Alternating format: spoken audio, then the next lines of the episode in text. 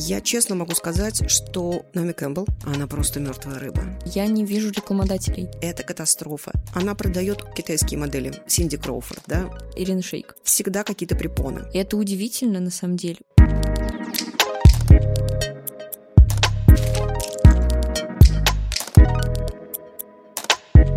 Всем привет! Меня зовут Настя Илгова. Это Rail подкаст. И здесь мы говорим о моделинге, fashion-индустрии разными глазами и мнениями. Дорогие друзья, со мной сегодня Елена Серова. Елена — бывший продюсер журнала Vogue, журнала Elle, с очень большим бэкграундом, с большим количеством съемок интересных. И сейчас co-founder, можно это так назвать, да, артбука Pose. Елена, очень рада вас видеть. Доброе утро. Доброе утро, да. Давайте сразу начнем. Мне хочется с вами сегодня поговорить о вашем опыте, о вашем опыте с моделями, о ПОС обязательно, потому что это нечто такое новое вообще на российском рынке. Не все понимают, что это, не все могут себе позволить это взять, посмотреть, купить. И хочется обсудить и узнать, а что такое ПОС? Когда мы начали делать ПОС, естественно, было очень сложно, потому что начали мы его в феврале прошлого года. Все помнят февраль прошлого года. В начале марта у нас уже были первые съемки, и, в общем, мы столкнулись с невероятным количеством разных сложностей. И в процессе создания единственный человек, который мне дал понять, что такое поз, это был Данил Поляков. Я каждому пыталась объяснить, что мы хотим сделать, и мы сами прощупывали, какими мы хотим быть и что мы хотим делать. И изначально мы решили, что мы отказываемся от текстов. Совершенно было очевидно, мы а, расспрашивали большое количество людей, как в бизнесе, так и просто знакомых и родственников, читают ли люди журналы, и выяснилось, что не читают. Я очень часто ездила с мамой в Ашан, и мама там покупает в основном судоку или какие-то кроссворды. И я слушала разговоры женщин, которые стоят в Ашане э, у глянцевых журналов. Два раза я была свидетелем того, что никто ничего не покупает. Тогда еще журналы продавались и даже выпускались.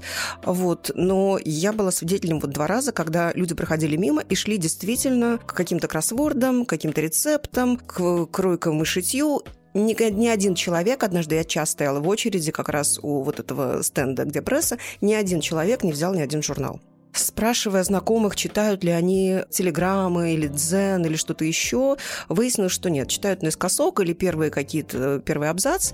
А, в принципе, большие вот эти тексты никому да, не большие нужны. тексты никто не читает. Ну и, в общем, мы давно уже столкнулись с тем, что люди не хотят читать, им это неинтересно. Настолько стремительно все развивается, настолько вот это вот мышление TikTok'а, что а, чтение ушло на второй план. У меня был опыт, когда я искала ассистента продюсера в журнал Elle. Очень печальный опыт. Э, почти каждого человека, которого я спрашивала, что последнее он прочитал в журнале, какая любимая модель, кто был на обложке, кто главный редактор, кто fashion-директор, мне ни один человек не мог ответить. Единственная девочка, которую я взяла к себе ассистентом, она просто очень хотела писать, и мы с ней зацепились на собеседовании почти на два часа. Мы с ней разговаривали, она читала много книг, она читала телеграм-каналы, фейсбук, она знала все соцсети. Это был единственный единственный человек из гигантского количества людей. Соответственно, мы пришли к выводу, что у нас не будет текстов никаких. Мы с Вадимом очень много лет собирали, а, покупали большие альбомы. Это были гигантские книги, как, например, Invoke или Stoppers или Stylists. Это были юбилейные гигантские альбомы, там, 50 лет э, Базару, 100 лет Вогу. Которые вот это вот такой толщины Толщины, еще, да, да, да, да. Привозили из Лос-Анджелеса, из Парижа, из Нью-Йорка. В чемоданах э, руки отваливались. То есть у меня и у Вадима собрана гигантская коллекция. Нам Pinterest не нужен. У вас дома Pinterest У нас дома просто. Pinterest. Более того, в Pinterest была зачистка, где очень много красивых культовых фотографий, нюдовых в том числе, а, или каких каких-то сомнительных, да, были э, убраны из Пинтереста, а у нас это все есть в наших альбомах. И мы с удовольствием иногда достаем их и вот находим инспирации не в интернете, а именно в этих альбомах. Соответственно, значит, вот первое направление без текста, второе направление, то, что мы хотим очень красивый большой бук а, с красивыми фотографиями, где будут представлены, так сказать, разные точки зрения фотографов и стилистов. Вадим очень вдохновлялся а, такими журналами, как там, W, Dazed, Геркулес и так далее, и так далее зале, где собирались не совсем обычные... Такие неординарные, неординарные личности, да, да, очень мощные какие-то фотографии, которые в коммерческом глянце ты не увидишь. И вот когда я говорила с Данилом Поляковым, пыталась понять, что он может для нас сделать, я ему вот так вот озвучивала, что бы мы хотели сделать, что это должно быть. Толстое, большое, качественное, без текстов. Фотографии не будут испорчены подписями. Мы отказались от подписи, когда идет описание одежды. Это то, чем грешили в последнее время глянцевые журналы. Ну да, да, всегда на картинке там такой большой, э, большой фрагмент. Блок, а, а, описание, что из какой кожи, какая пуговица, какая огранка и так далее. Это, в принципе, никому не интересно, кроме рекламодателей. Мало кто в это вчитывался. А картинка портится. И Данила тогда, когда ему это все описывал, вдруг закричал, боже мой, я столько лет мечтала о том, чтобы в России появилось нечто похожее. Наконец вы пришли. Собственно, вот это было отправной точкой, что такого до этого не было. Дальше мы пытались зарегистрировать журнал как СМИ, поняли, что мы не хотим быть СМИ, потому что очень много разных условностей, в том числе законодательных. Плюсов мы никаких не имеем. А, например, плюс был о том, что мы можем получить пресс-карту и ходить на приглашение. Опять вспоминаем прошлый год, необходимости в этом не было. Я правильно понимаю, что вы пост начали вот придумывать и делать еще до ситуации? Просто так сложилось, что вот случился СВО, и вам нужно там выпускаться, это вот действительно делать. Но сама задумка, идея, она была за... до этого очень задолго. Вадим мне рассказывал о том, что у него есть идея выпускать. Сначала он говорил четыре раза в год, потом он говорил два раза в год большие То толстые это редкая журналы. такая история. Не редкая так, что мы история. делаем раз в месяц да, обязательно. Да, да, да, да, да. И когда он первый раз это озвучил, я немножко похихикала. Я давно работала в журнале «Меркурий», я понимала, что такое четыре раза в год. А, я понимала, что такое делала журнал ЦУМ, а, что такое два раза в год, там выходить, какие-то приложения делала. Не чувствовала тогда, что мне это интересно. Ну, я была очень вовлечена в ежемесячное издание. Он несколько раз повторял эту идею, и когда он делал uh, «Мэн Эль», он очень хотел как раз сделать выпуск хорошего, качественного вот такого издания два раза в год, но его работодатель не поддержал. Я помню, я позвонила ему со съемки с криками «Вадим, твою идею уже сделали», вышел Бадлун страшно расстроена, что он так много и так долго мне про это рассказывал, а вот уже кто-то эту мечту осуществил. Ну и, собственно, когда он стал говорить про «давай мы это сделаем», я ушла из Эль в декабре в, перед Новым годом 2021 года. У меня были некоторые личные обстоятельства, по которым я не могла работать. Э, и в процессе, пока я дома практически была в лёжку, Вадим все время мне рассказывал «ну давай, ну давай, ну давай Идея мы сделаем». вот это вот, да. он э, как в космос посылал вам мысли, да? Да, но мы никогда не знали, что такое производить журнал с точки зрения от А до Я все, что мы знали, это как произвести съемку, но не журнал. Вплоть до того, что мы понятия не имели, как работать с редакторами по текстам. Все равно у нас какие-то должны быть заголовки, названия, да, это все равно работа с редакторами. Мы не знали, что такое типография, мы не понимали, что такое цветопроба. Мы их видели в журнале, но мы, в общем, понятия как не имели. Как это производится именно, вот как это сделать? Как на это смотреть, что увидеть и как понять э, на цветопробе, например, как это будет выглядеть в печати. Вот сейчас мы знаем производство от А до Я, мы знаем все про бумагу, про краски, про технологический процесс, сколько времени это занимает.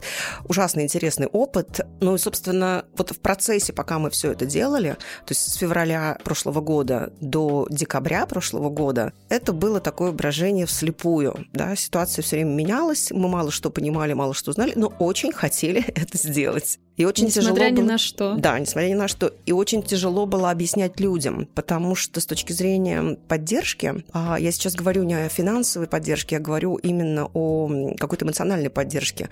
90% было недоумение или смешки. Ну, то есть мы, мы были похожи на двух сумасшедших. А почему так? Потому что там, я не знаю, вот у нас здесь СВО происходит, а вы журнал делаете? Да, да, да. Мы сталкивались э, с эмоциональными проблемами с э, командой, когда происходили съемки, и поэтому поставили запреты, что у нас нет обсуждения тем политических, религиозных, гендерных, каких-то вот еще тем повесток. Которые могут вызывать сильный эмоциональный какой-то всплеск, дискуссию, ругань и да, так далее. Да, да, да, да. У нас были отказы от участия принятия в съемках, у нас были совершенно непонятные моменты, когда люди писали, что да-да, мы сняли, да, очень красиво, и просто потом не отвечали на звонки, на смс, хотя предпосылок э, к конфликту или к каким-то, какому-то недопониманию не было вообще. Вот это, собственно, был такой процесс. И когда мы придумали лого Pose Magazine, вот в тот момент мы еще не понимали, что мы до конца не оформили всю эту идею. То есть сейчас мы называем это арtbook, и зарегистрировано это как книжное издание. Вот. Но магазин все равно остался. И поэтому мы иногда путаемся, как все-таки нас называть, но уже все оформлено, мы понимаем, что мы хотим делать и как мы хотим делать. Друзья, да, я листала эту большую книжку, которая на самом деле очень качественная, приятная. И что я заметила? Я специально вот вчера это еще раз освежила в своей памяти, что я не вижу рекламодателей. Ну, то есть их нету. Я листаю, и я вижу какое-то творчество, я вижу картинку, я вижу там команду, да, где-то, ну, она прописана, естественно. Но именно вот, чтобы там было рекламодатели, я этого не вижу. И это удивительно, на самом деле, потому что мы привыкли листать глянец, где мы понимаем, что у нас сначала там 10 страниц — это чисто реклама, дальше у нас там, э, даже если это не реклама, но это все равно там она как-то в контексте, как-то она понятна, здесь этого нету естественно. Вы осознанно сделали так, что у вас, ну, вы не шли к рекламодателям, или это, не знаю, произошло вот потому, что, может быть, э, ушли бренды, не выдают одежду, ну, то есть э, какие-то другие. Все да. перечислено, это то, с чем мы столкнулись. А, ушли бренды, ушли рекламодатели, даже те, которые остались в подполье, говорили, что у них нет рекламодательского бюджета. Мы осознанно не шли к рекламодателям. Мы изначально обсуждали, что мы сделаем до печати, мы соберем журнал и прям вот месяц себе выделяем на то, что мы все всех обойдем. Но в процессе подготовки мы поняли, что это бессмысленно. Когда мы разговаривали с рекламодателями о том, чтобы нам дали ювелирку или одежду, сталкивались с большим количеством препонов. Это были в том числе и русские дизайнеры. У Вадима есть несколько примеров, когда от отказа нам это не интересно для российского издания или для российского рынка, до вы кто такой и что вам нужно. То есть э, российские бренды, к которым вы приходили, говорили, ребят, дайте, пожалуйста, там, я не знаю, одежду на съемку. Да. Они говорили, нам это не интересно для российского да. журнала. Да, очень да, странно. Очень странно, да. Западных брендов мы не, мы не проходили, но так как мы со многими знакомы, мы просто обсуждали в процессе, какая у них ситуация, и они сразу же обозначали, чтобы уже не было вопросов, что рекламу не даем, рекламных бюджетов нету, сейчас затишье, ничего не происходит. Соответственно, мы поняли, что и ходить в течение месяца а, на все эти встречи не имеет никакого смысла, это просто потеря времени. Было два или три примера, когда нас готовы были поддержать российские бренды, это была очень сложная ситуация. Нам не хватало собственных средств для производства журнала. Такие ситуации были, когда мы спрашивали, могут ли они а, поддержать нас а, с точки зрения бюджета. Но это исключительно, как вы понимаете, вот делаешь съемку, вроде это все должно быть недорого. В глянце мы привыкли, что это недорого, потому что с глянца сверху спускался бюджет, и хошь не хошь должен в него вложиться. Очень маленькие гонорары, водитель предоставляются издательского дома, стилисты, сбор одежды, все это предоставляется. Очень маленькие гонорары у визажистов, парикмахеров, у моделей. Соответственно, Но там мы в основном просто из-за имени многие работали мне Конечно, кажется, да. конечно. Здесь, так как это все самостоятельно, мы проводили переговоры о тех, кто может нас поддержать. Прописали на последней странице журнале с бесконечной благодарностью студиям, которые нам сделали специальную цену, модельным агентствам, которые сказали, что да, им, им это интересно. Их всего три или четыре. При большом количестве модельных агентств, от очень маленьких до крупных, мы сталкиваемся, и до сих пор сталкиваемся с э, ответами «неинтересно». К нам, когда приходит любой запрос на журнал, мы всегда супер рады, даже если мы вот, как это был, допустим, спос, мы же не знали, что будет в итоге. Ну, то есть вы пришли, вы только начинаете снимать, вы приходите с запросом, мы не знаем, какой выхлоп. Вот. Э, мы всегда очень рады предоставлять модели, модели рады работать, потому что, ну, это опыт, это знакомство, это всегда пойдет плюсом. То есть, если это классные, крутые картинки, они всегда пойдут в бук. То есть, даже, ну, это бесплатно идет в бук. Вам не нужно вкладывать деньги, допустим, на, на тесты, на какие-то новые съемки и так далее. Тем более, что в России издание осталось ну, буквально там на одно, одной руке, можно посчитать. Мы еще до того, что происходило в прошлом году, сталкивались с ситуациями, когда хотелось сделать какое-то творчество, и при большом, при изобилии рынка глянцевых журналов и рекламодательских проектов не все агентства готовы были пойти на творчество. Здесь уже, когда просто пустыня, да, ничего не происходит, некая паника даже, как это все будет развиваться дальше. Это же условно тоже творчество. Мы рассказываем про какой-то проект, который мы хотим сделать, он бесплатный, хотя нам он обходится дорого. А, вот вернувшись к тому, о чем я говорила, если посчитать студию, транспорт, а, сбор вещей, развоз вещей, а, мы всегда кормим команду. У нас нет такого, например, с тем, я сталкивалась с таким в Воге, когда были маленькие бюджеты, и ты команде вынужден говорить, что у меня только на кофе орешки, бананы, все, больше ничего нету. А съемочная группа работает 10-12 часов. У нас, если большая съемка, у нас и завтраки, у нас и э, чай, кофе, вода, все, что хочешь, и мы покормим группу на обед. Мне кажется, теперь модели больше захотят еще, знаете, идти к вам, потому что их там покормят. Да, мы кормим, мы хорошо относимся к команде, мы стараемся а, все необходимые косты покрыть, и, в общем, в результате потом получается, что съемка обходится нам не менее 100 тысяч. Одна съемка. Одна съемка. А в пост, допустим, вот в первом выпуске их там, я не знаю, мне кажется, миллион просто. Да, и когда нас спрашивают, например, о собственных вложениях, потому что мы, э, мы отказались от инвесторства, потому что инвестор всегда имеет право не только влиять на производство, но и впоследствии может забрать твое имя, может забрать твой журнал. Это особая категория. Мы отказались от спонсорства, потому что это было сложно просить кого-то поддержать нас финансово. И мы решили, что нет, мы как-то сами справимся. Рекламодателей нету, поэтому все, что покрыто, это покрыто из нашего собственного кармана. Мне кажется, не очень приличными вопросами, сколько мы вложили, хотя мы уже говорим открыто, сколько это стоило. Мне также кажется не очень приличным вопрос, почему журнал так дорого стоит. И некое возмущение определенной категории людей, что это неподъемная цена. Мы с Вадимом, когда привозили хорошие, качественные артбуки, мы платили от 100 долларов или там 120 евро.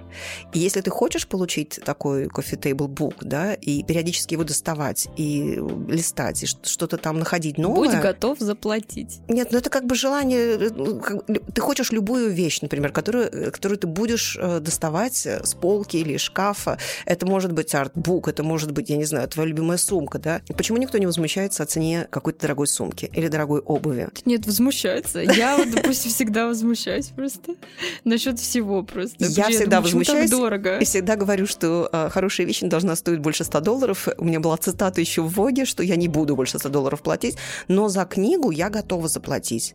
У нас небольшой тираж. Мы не хотим продаваться в Ашане, в прессе, в, не знаю, пятерочке. Эм, у нас нет такой задачи. Но я знаю, что сейчас, вот, по крайней мере, так было вот в начале, я это просматривала, я могу вас купить только на сайте. Только на сайте, да. Да, и сейчас да. то же самое, то есть мы не можем на какой-то платформе или где-то. А есть какие-то, может быть, амбиции или желания, вот, допустим, там, э, продаваться в каких-то книжных магазинах, предположим, в каких-то таких локальных, модных, может быть, как там э, приписные издания в Петербурге, да, или там, я не знаю, раньше в гараже, сейчас гараж, к сожалению, в Москве не работает, ну, там, не знаю, в Гейсе, ну, просто как вариант. Такое есть желание? Уже нет. Поймите правильно, мы все исследовали. Э, все, что происходило в прошлом году на рынке, мы внимательно ко всему Везде отнеслись, прошлись. тщательно изучили, проговорили. У нас есть брейнсторм-группа, это я, Вадим и Нелли. Когда мы все обсуждаем, Вадим продавал свою книгу. И когда мы приходили в ГЕС-2, книга оказывалась на такой высоте, что ты не просто не захочешь лестницу попросить, чтобы ее достали, ты тоже ты даже голову не поднимешь, чтобы на нее посмотреть. Мы приходили в республику и видели, что очень сложно, ты должен как э, на какой-то ярмарке ковыряться, ковыряться, ковыряться, чтобы найти, и некоторые хорошие книги заложены другими, то есть ты должен целенаправленно потратить свое время, чтобы прийти и что-то найти. Если либо ты ищешь определенную вещь, а, либо ты вот тратишь там, не знаю, полчаса, 45 минут, чтобы перебирать эти книги, и для меня это тяжело, например. Ну, в плане, что ты тратишь что-то бессмысленно, не так, что ты пришел, взял с прилавка, там да. вот она стоит, и да. ты легко взял и пошел купил, а так, что тебе нужно какое-то время, ресурсы какие-то потратить на то, чтобы что-то добыть. Да, а, хорошо продавалась книга Вадима в Достоевском, но исключительно после того, как он сделал там паблик-ток. То есть вот приходить в какие-то определенные места, бесконечно делать паблик-токи для того, чтобы вот твоя аудитория, которая хочет с тобой поговорить, тебя послушать, купила твой продукт, тоже на это мы не могли потратить время. И исходя из ситуации, не всегда можно было договориться. Люди боялись, люди не понимали, что будет завтра. А, каждый месяц что-то происходило. Мы, например, потеряли а, несколько иностранных съемок. Мне кажется, мы говорили про это в интервью, когда что-то происходило происходило в политике, от перепуга, от э, осознания, что могут быть какие-то санкции на твоем рынке. Съемки, произведенные, нам не присылались э, с объяснениями. Две съемки у нас отменились накануне ночью. То есть они должны были именно вот э, съемочный процесс должен идти, и вот они ночью отменяются. Грег Адел, да, у него была съемка в Нью-Йорке. Мы, по-моему, 3 или 4 месяца с ним договаривались. Он пытался сделать это в Америке, он пытался сделать это в Европе. Не мог найти команду, потому что как только он озвучивал, что это для русских, какая-то часть Все команды отказывались, да? Ну, не все, но какая-то часть там ключевая отказывалась. Это же такая история, когда ты хочешь работать с... Хочешь показать качественный продукт. Когда тебя просят сними нам бесплатно, все иностранцы нам сняли бесплатно. Ты хочешь прислать, чтобы это было супер круто, не просто так. И когда у тебя из команды кто-то выпадает, соответственно, ты не можешь рисковать это же хорошая, хорошо налаженная машина. Один винтик отвалился, машина не поедет. И у Грега Каделла произошла ситуация, когда что-то у нас случилось в политике, какое-то выступление Совбеза ООН или какая-то ракета куда-то долетела. Мы про это не знали. Ночью позвонил мне агент из Нью-Йорка и сказал, о боже мой, какой кошмар. Вот только что это произошло. У нас отказались работать все ассистенты и, по-моему, визажист парикмахера. То есть остался фотограф, стилист и модель. Мы не можем ничего делать из-за того, что вот это произошло. И э, таких историй было несколько. А, соответственно, у нас неравнозначная часть. Мы хотели журнал поделить на русскую и зарубежную часть. Это не была амбиция показать, что вот мы можем сделать иностранную часть, потому что с последнее время у глянцевых журналов были сложности именно с иностранцами, чтобы договориться и по бюджетам, и по амбиции, что мы хотим работать с топовыми, а топовым не интересен российский рынок. Это была... Мне даже сложно как-то это обозначить. Вадим как-то сказал, как голубь мира, я хочу всех соединить. Я хочу показать, что мода, она не разъединяет, а объединяет. И что бы ни происходило, творческие люди должны быть вместе. Как раз в этот момент происходили уже культурные отмены. Для нас было супер важно показать, что есть иностранцы, которые готовы, готовы работать. работать с нами, готовы показать нам что-то классное, что они делают. И не то, что их не пугает, им все равно, потому что они, в общем, живут в каком-то параллельном мире. Что творчество немножко отдельно от политики и каких-то таких моментов. Да, а... да, потому что с тем же мы сталкивались и в русской части. А нам отказывали люди, потому что мы не хотим для вас, мы не хотим для России, мы не, нам это не интересно. Русские люди, которые отказывались? Фотографы и стилисты специалисты, да, отказывались. Прям отказывались. Говорю, были истории, когда снимали и потом отключали телефоны. А были истории, когда прям отказывались. Вот это все, что мы переживали в прошлом году. И для нас это продукт, которым мы гордимся. Неважно, какое мнение у людей. Безусловно, нам важно.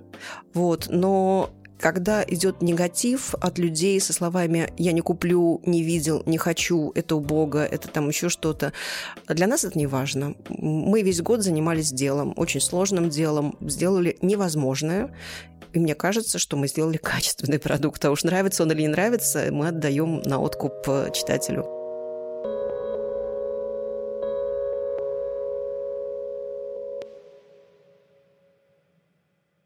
Елена, подскажите, пожалуйста, а на кого вообще ориентируетесь? Кто целевая аудитория пост для вас? Вадим очень часто пишет в личку. И когда мы анализировали, кто эти люди, мы поняли, что это может быть домохозяйка из Новосибирска, это может быть владелица косметического салона, для которой важно, чтобы красивое здание лежало у нее, и когда люди сидят и что-то ждут, могли полистать. Это могли быть владельцы или какие-то пиар-менеджеры медицинских учреждений, там, стоматологической клиники. Это могли быть отели, которые хотели положить VIP-номера. То есть это такой разброс, говорю, от э, неработающей женщины, которая которая просто там влюблена в красивую фотографию или в одежду, или, или там, не знаю, в творчество Вадима, да, до каких-то серьезных уже людей. Поэтому обозначить аудиторию мы не можем. Ровно то же самое мы видели на выставке, которую делал Вадим Москве и Петербурге, когда было общение с людьми, э, такие паблик-токи, да, с людьми, которые пришли на выставку. Абсолютно разношерстная публика, абсолютно разные люди из... Э, я не знаю, к нам пришла девочка, которая учится на дизайнера, она пришла с мамой, чтобы подписали журнал «Полз», она просто в каком-то невероятном волнении и восторге была от всего, что мы сделали. Э, сказала, что она очень давно следила, что она также покупает альбомы, что она также собирает библиотеку. То есть, ну вот и такие люди. Определить аудиторию мы не можем. Ну, то есть такого, что там это из разряда там, от, не знаю, 16 до там, 25. Ну, у нас 18 плюс. Ну, это такие... У нас 18 да, плюс. Судя... Да, да. По обложке можно было понять даже Да, я, кстати, могу рассказать, почему. Пару раз я слышала, что в эротический журнал. Мы не эротический журнал. У нас не было цели вообще снимать никакой эротики. Мы собрали это коллективное подсознательное, когда у нас э, такая задача, что мы не даем задания, как в, в глянцевых журналах, снимите нам определенную тему или снимите нам определенный бренд. У вас порыв творчества абсолютный. Мы говорим, снимите нам что хотите, но так, чтобы вот ты идешь, например, мимо по улице и видишь фотографию, и ты остановился ты находишься в галерее, идешь, идешь, тебе интересно, и вдруг ты, ты встал, да, и, и не можешь оторваться от этой картины. Но такого, что вы ставите реальные границы, допустим, к художнику, там, человеку, творцу, такого нет. Такого нет. Единственное, вот сейчас мы во втором номере столкнулись, что у нас появилось техническое задание, когда есть наша классная идея, но мы не можем ее воплотить, и, соответственно, мы ищем э, сет-дизайнера и фотографа, чтобы попросить их воплотить нашу идею. В первом номере это была ювелирная история, как бы мы ни хотели креативить, мы понимали, что нам нужно показать это красиво. Вадим все время повторял, я хочу показать, что в России все есть. В России ничего не умерло. Есть классные дизайнеры. В русских дизайнерах, он говорит, я соберу от новых неизвестных до мастодонтов. Потому что мастодонты продолжают что-то делать, новые, несмотря на ситуацию, что-то делают. С ювелиркой не просто ювелирку. Я хочу показать обвес. Я хочу показать, что у нас все есть. И вот при этой задаче, конечно, фотографу мы говорили, нужно снимать чисто. То есть здесь не было особого арта. Но вот история, например, Игорь Павлов, один из первых, кто сказал, что я вас поддержу. Очень люблю за это Игоря, просто бесконечно ему благодарна. Он сказал, я соберу вам мудборд. Я говорю, да нет, мне нужен мудборд, две-три картинки просто или там на словах опиши, что бы ты хотел сделать. Он говорит, я вам соберу мудборд, собрал мудборд. Мудборд был про солнечный яркий день в, на даче. И он хотел такое снять. Я говорю, да, пожалуйста, снимай там, ради бога. Он уехал за город, он сам нашел место, где он будет снимать, сам нашел моделей, вещи как бы сам собрал. И стал мне писать со съемки, что это ужас, дождь, идет гроза, я не знаю, все ужасно. Я не знаю, понравится Уже не ли... солнечный да, день. Да, да, да. В общем, он дико переживал. Я не понимала, почему он переживает. Это же все-таки не журнал, в котором, ну, тебе дали задачу, да, и ты должен ее выполнить, там, умри, ну, сделай. В результате он нам присылает материал. Я еще сказала, Игорь, если хочешь, ты можешь собрать его. Он собрал, как, бы, как он видит этот макет, и сказал, ну, тут вот чуть больше, тут э, как бы не 10 полос, а там 18. Если вы хотите, можете от чего-то отказаться. Это не совсем стилистика Вадима, и я с осторожностью Вадиму сказала, посмотри, пожалуйста, на фотографии, я знаю, что тебе может не понравиться. Вадим сказал, супер, мне все нравится. Мы поставили макет Игоря ровно так, как он его увидел. Я могу сказать, что с обложечной истории фотограф, с которой мы когда-то работали в Эль, она сказала, ой, у меня есть целая куча того, что нигде не опубликовано, давайте я вам покажу. И вот эту историю мы выбрали. А, то есть это уже было что-то готовое? Это было снято вот прямо накануне, то есть она специально для нас не снимала, но это было готово. Таким образом мы тоже идем. Во втором номере мы уже всех спрашиваем, есть что-то не опубликовано, есть что-то, что снимали в стол. Потому что фотографы часто жаловались, когда мы работали в глянце, что вот нам не дают творить, мы не можем показать свой почерк, это всегда там вот коммерчески должно быть... Э, есть четкое ТЗ. Да, четкое ТЗ, это не совсем я, мы такого наслушались за 20 лет, просто, э, не знаю, это можно два дня сидеть и рассказывать все эти истории. Поэтому в пост мы тоже решили, что мы дадим вот эту свободу творчества. То, что вы хотите показать, то, что вы хотите снять, то, что в столе у вас лежит. Я знаю несколько фотографов, которые снимали-снимали в стол и перестали быть фотографами, просто потому что их вот, ну, не оценил никто. Кто-то ушел в арт, кто-то уж выставляется, делает выставки в галереях, да, и отказался от глянца, презирает и ненавидит глянец. Хотя я могу сказать, что работа в глянце – это сумасшедшая школа для фотографов, потому что снять то, что я хочу, просто пойти и снять – это одна история, а выполнить ТЗ и сохранить свой почерк, то, что делают западные фотографы – это большое искусство.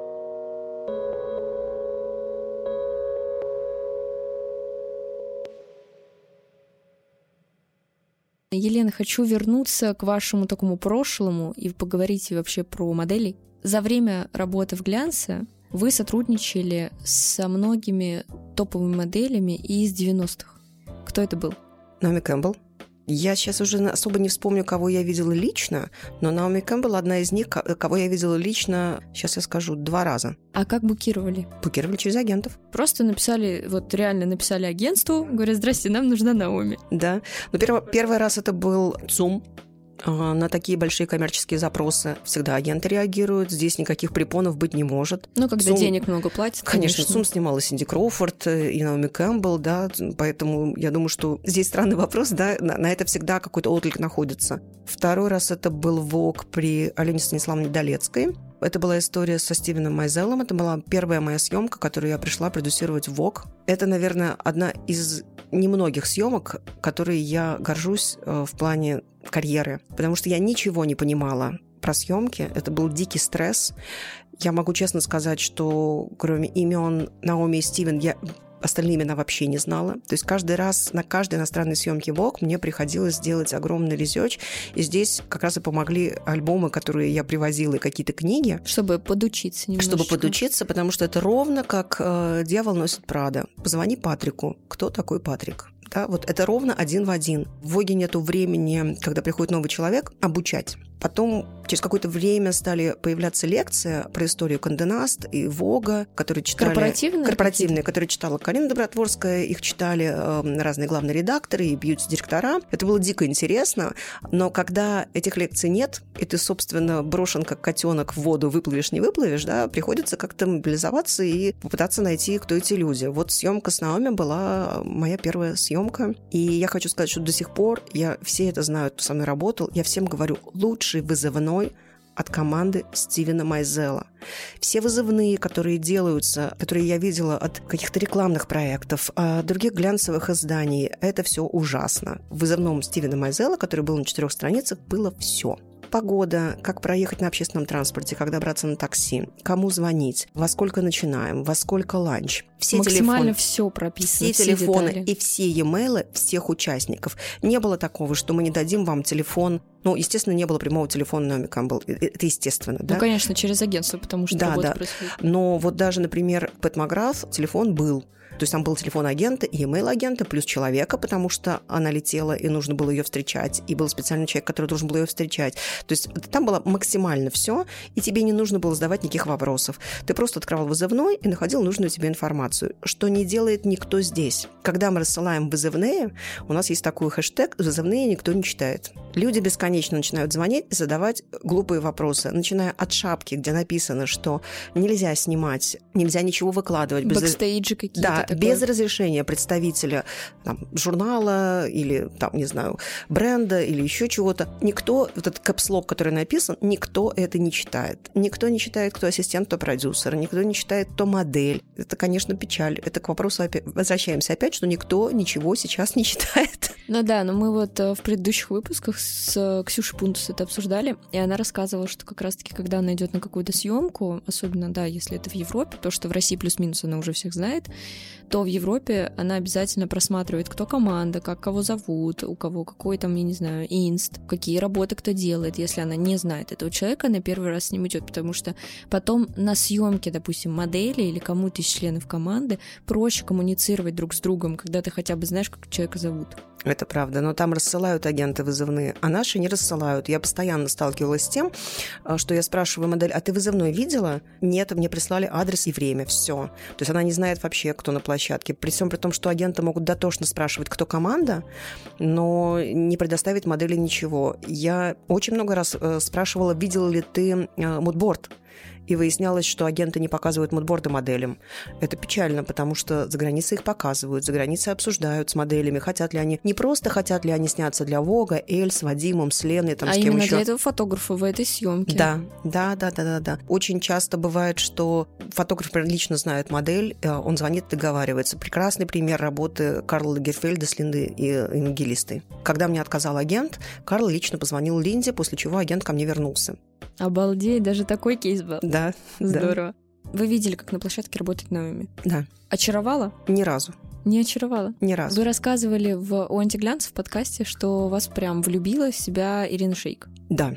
Есть ли какие-то, вот, допустим, отличительные черты между работой западных моделей и русскими моделями? Вот даже если мы берем там Наоми и Ирину Шейк. Я не стала бы сравнивать Наоми и Ирину, это абсолютно разные уровни, абсолютно разные модели, но между западными и русскими, да, безусловно, есть и до сих пор. Для меня это очень печально. Именно отношение к работе?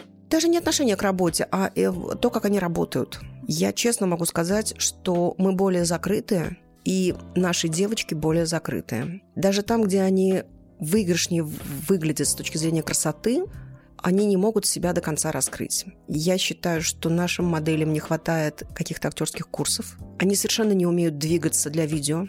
Я вот буквально сейчас, ну вот у меня была съемка а, несколько дней назад. Я была очень расстроена. Модели не понимают, как двигаться. Первое мое разочарование было для видео Vogue. Мы только-только начали делать какие-то видео сами. Для нас это было совершенно непонятно. Э, не было еще видеодепартамента, который в этом бы разбирался. Я продюсировала первые истории. Я помню, мы с Викой Давыдовой садились и думали про музыку, мы искали какие-то инспирации. Самостоятельно это все подбирали. Вот ровно как пост, да, мы вообще ничего не знали, и вот методом проб и ошибок, как слепые котята, пытались что-то сделать. И у нас была история, где модели должны были танцевать они вообще не могли танцевать. Это катастрофа.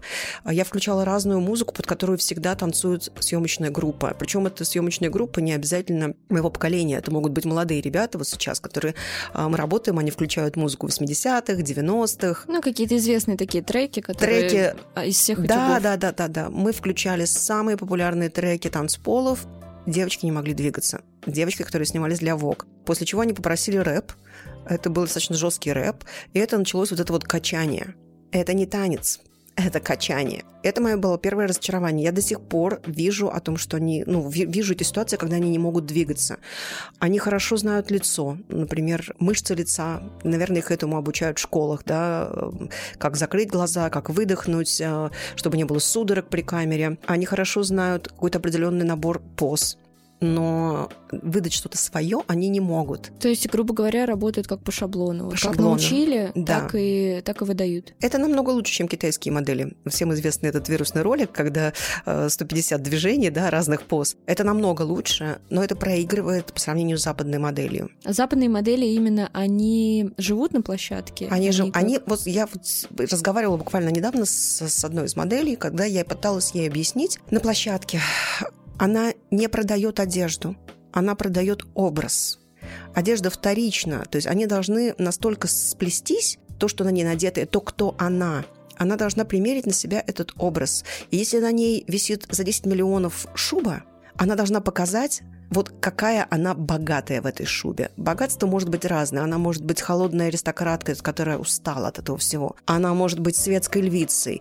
Вот все, что ты можешь из себя выковырить изнутри, да, вот покажи это. Когда ты просто стоишь со спокойным, красивым лицом и принимаешь разные позы, пытаясь показать, а вот такая подкладка, а вот такой воротник, это не работает. Ну, по крайней мере, это не то, что мы хотим с Вадимом. Когда я работала с Ириной Шейк, это был подробный опрос, что и как хотим мы сделать для обложки ВОК. Со стороны Ирины Ирины. Со стороны Ирины, да. И мы напрямую не общались. Это потом, когда я с ней разговаривала уже лично, я узнала, что она всегда все контролирует и все выясняет.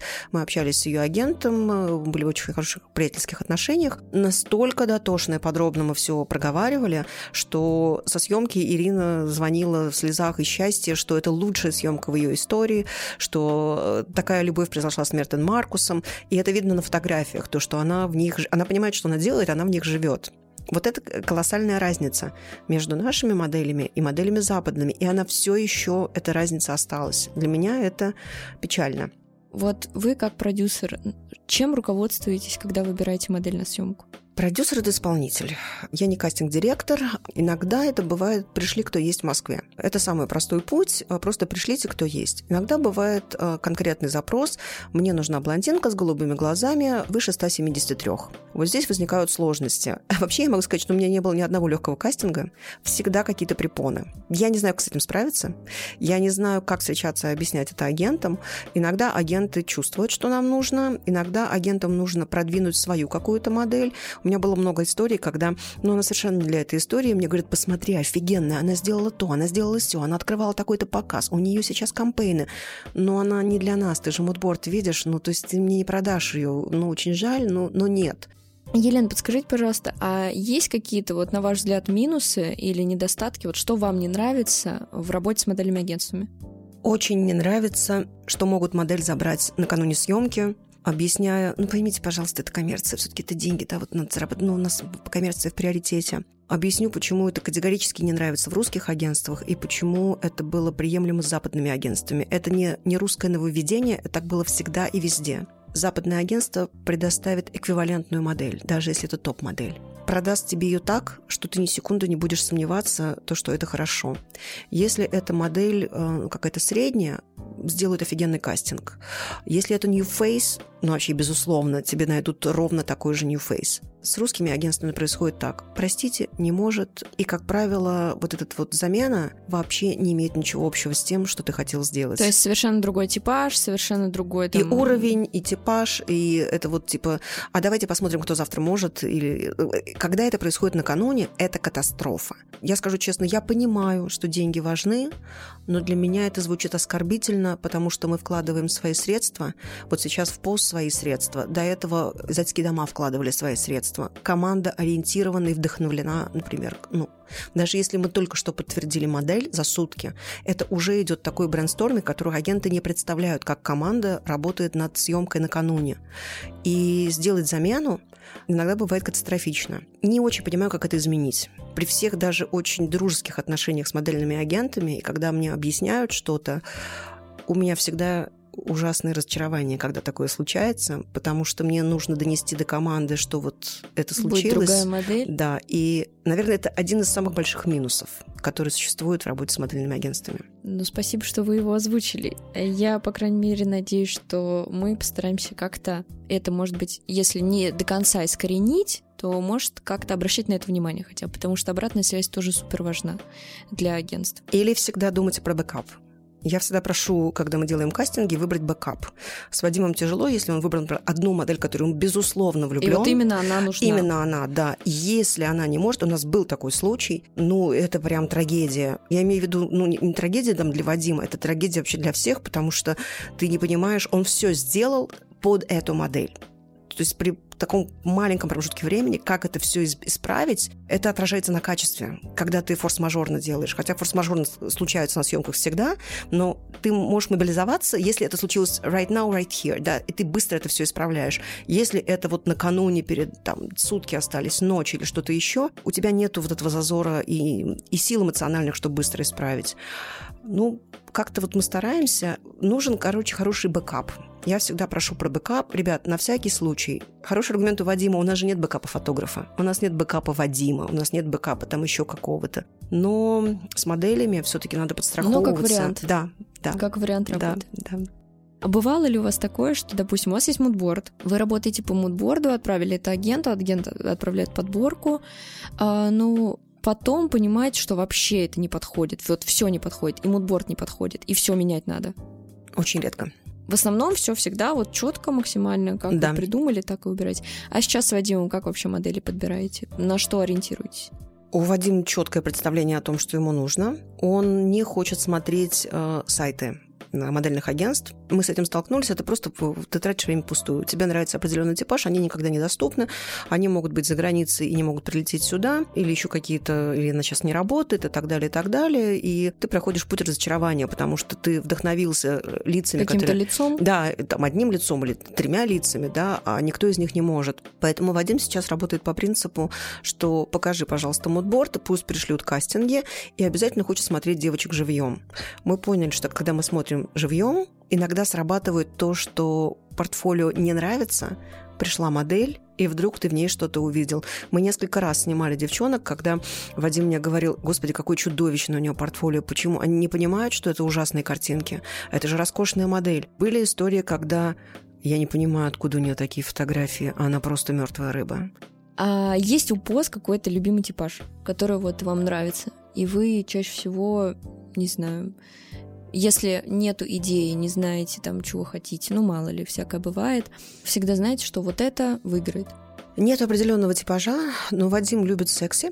Секси не означает, что у тебя должна быть грудь и попа. Это взгляд. Конечно, это, это просто взгляд. как модель в кадре да, работает. Это не означает, что у тебя должны быть пухлые губы или огромные глаза. Это взгляд, это изнутри.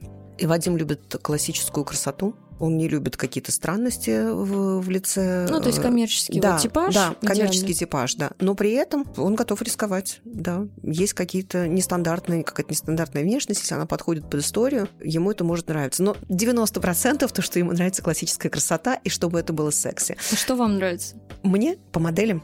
Ну, мне сложно сказать, что мне нравится по моделям. Ну, может быть, э, там вот не знаю, сейчас, допустим, вот как вы относитесь сейчас, э, супер актуально, что мы заметили, как раз-таки вот это вот арабское, что-то немножечко грузинское, армянское, вот такое, южное, очень актуально, клиентам очень прям заходит, во всем мире это, там, на всех fashion week-ах это ходит, такой типаж. Как вы к нему относитесь? Спокойно.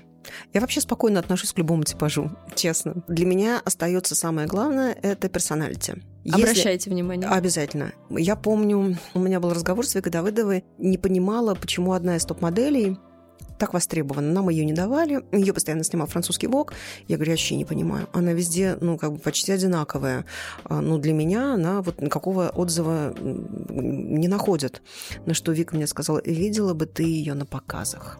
То есть вот прийти на показ и посмотреть, как работает модель, иногда срабатывает больше, чем роскошный бук. То есть смотреть на модель нужно вообще абсолютно в разных амплуа, в ее разной работе, и на показе, и на съемке, и там, и посмотреть на ее персоналити, потому что к нам, когда приходят новые девочки, мы всем рассказываем, что персоналити очень важно. Не все, естественно, относятся к этому как супер важной вещи, но я как раз-таки вот пытаюсь узнать, насколько клиент, журнал, фотограф обращает внимание на это персоналити, насколько важно как модель, я не знаю, как она общается на съемке, как она себя подает, как она ведет свой инстаграм, как она может какой-то поддержать разговор, а может не поддержать. Ну, то есть вот эти нюансы, которые за внешностью абсолютно. Инстаграм сейчас вторичен, честно. А, я обратила внимание, что в индустрии даже фотографы многие не заходят в Инстаграм. VPN раздражает, э, ты вынужден что-то выкладывать. Я слышала от моделей о том, что, господи, опять этот Инстаграм, мне агент требует, чтобы я выкладывал. Меня бесит VPN, я не хочу туда заходить, но я должен. Есть некая небрежность в ведении Инстаграма. Я вообще его ужасно веду, мне вообще плевать. Для меня это не рабочий инструмент, для меня это развлечение. Кто-то остался все-таки предан тому, что был, и ведет его грамотно с э, точки зрения бизнеса, но он вторичен. Для моделей вторичен. Для моделей больше посмотреть разные ракурсы, э, может быть, какие-то видео, как она выглядит. Почему мы очень часто просим, пришлите нам видео. Потому что если нет возможности посмотреть живьем человека, да, то на видео, ну, хотя бы ты приближаешься к тому, как она двигается и кто она такая. Там уже более расслабленное лицо. Видео важно. Но я, мне сложно сказать, по какому принципу? Потому что у нас разные команды. И в журнале Post, например, нет давления. Кого-то должен снимать. от того, какой человек работает, он спокойно может выбрать модель, которую ему хочется. Да, да, безусловно. Ты не можешь в платформе для самовыражения ставить препоны. Я говорю, единственные препоны, которые у нас есть, ни политика, ни религия, ни гендерность. Вот э, ничего провокационного, ничего гадкого. Чисто творчество, да, чисто мода. Да. Помимо вот перечисленного, есть столько всего, о чем можно сказать не обязательно уходить э, вот, э, вот в эти направления. А уж если мы говорим про моду, тут поле не паханное, потому что все сейчас реплика. Ничего нового сейчас нету. А чего, на ваш взгляд, не хватает, вот, допустим, на fashion-рынке России? А с точки зрения моды? Да. А мне кажется, на fashion-рынке все есть, переполнено, и от этого изобилия тошнит. Причем во всем Тогда, мире. может быть, фильтра, наверное, не хватает, да? Вот так же, как мы говорим про персоналити моделей, не хватает какого-то персоналити у бренда. Мастодонты, которые по 20-30 лет в бизнесе, они четко знают, кто их девушка и женщина, да, и они себе не изменяют. Они стараются адаптироваться к каким-то нововведениям, но себе не изменяют. А молодым дизайнерам сложновато. Я вообще считаю, что мода – это улица. В тот момент, когда Пьер Карден решил, что от кутюр перестанет быть привилегированным только для определенной элиты, и что мода может стать доступной для людей с улицы, она просто перешла из э, категории аристократической, да, привилегированной, она перешла на улицу. И мода – это улица. Я сейчас смотрю на улицу, мне скучно. Ничего нового уже и не будет. Мне кажется, сейчас станет модным стиль, какой-то уникальный какой-то свой. И это, опять же, возвращаясь к персоналити. Потому что мы все обезличены этими футболками, этими э, кедами, кроссовками и джинсами это не какая-то несбыточная мечта. Мне кажется, что мода, она же про красоту. Это утопия в какой-то это степени. Это в какой-то степени даже утопия, это какая-то сказка. И когда ты смотришь на по крайней мере, я вспоминаю свое детство, когда я смотрела на глянцевые заграничные журналы и воровала какие-то картинки там, с той же самой Синди Кроуфорд, у меня всегда была мысль, что я хочу быть как она. Потом я изучала, ну, кстати, это мой, мой приличный пример. Потом я выяснила, что Синди Кроуфорд занимается спортом, у нее была язва желудка, потому что она садилась э, голодать. Язва желудка – это ты не в состоянии работать, у тебя то тошнота, то головокружение, это достаточно тяжело, с какими-то там гастритами и так далее. Она нашла хорошего врача, она нашла хорошего тренера и стала заниматься спортом. После этого у нее появились э, видео, у меня до сих пор хранятся ВХС, это вот первые видео, которые попали э, сюда, в Россию, с Синди Кроуфорд. Я до сих пор по ней могу заниматься. Потом я помню, как модели 90-х открыли кафе еда там, конечно, была ужасная и сомнительная. Вот, но то есть вот ты когда начинаешь вот за этим наблюдать, и тебе хочется быть как она. Мне не хотелось стать ростом Синди Кроуфорд, да, мне не хотелось очень многих вещей, как бы то, что, то как она выглядит. Не знаю, рисовать себе родинку над губой. У меня такая же родинка была, я ее удалила. Но мне хотелось вот как бы идти за ней как за личностью, как, как за, за личностью, брендом. да. И, соответственно, когда тебе сейчас вот, вот из этой сказки показывают какой-то образ, хочется идти за этим образом, а не повторять его. А мне кажется, просто вот юные девушки, у них еще настолько хрупкое сознание, что они не могут это продумать и начинают себя Но мучить. это поиск себя в какой-то степени, мне Возможно, кажется. Возможно, да. Ну, ну, в общем... Ну да, да, просто нужно, наверное, ну, к какому-то возрасту, попозже уже, человек приходит к принятию себя действительно там с проработками, возможно, с, с психологом, как-то решает эти проблемы, но когда ты там подросток или там, ну, маленький человечек, которому очень много правил диктуется со стороны, ну, какой-то поиск себя, который может перекашиваться немножечко.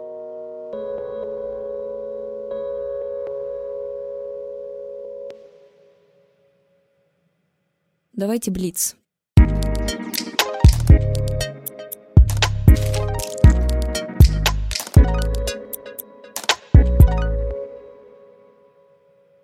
Любимая модель? Любая. Такого нет, но Синди Кроуфорд с детства любила. Любимый бренд? Тоже нет, но могу сказать, что больше 20 лет ношу Игоря Чепурина. Значит, все-таки есть. А, первая съемка продюсера.